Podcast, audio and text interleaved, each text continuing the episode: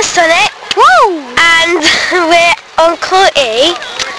And we're all trying really, really hard. And we've all played our best. We've played two games.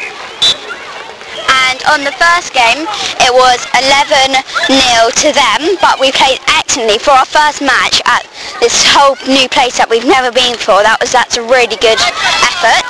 And in the second match, it was 12 nil. And but we played a lot better, then we had a couple of times in the circle.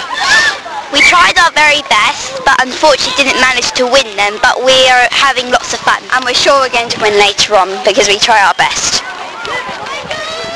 Um, well, I skidded when I was playing against a school, and then I went to the um, first aid thing, and they cleaned my thing with my knees and my hand, and there was quite a lot of blood gushing out. And then they said to keep the plasters on so that I could play, and um, but they uh, they're on my knees and there's one on my hand and um, they also said if I play too, um, if I run around a lot the blood might come out through the plasters oh, that's great. and um, well that's it but she said should she's a very brave girl. Let's give her a round of applause.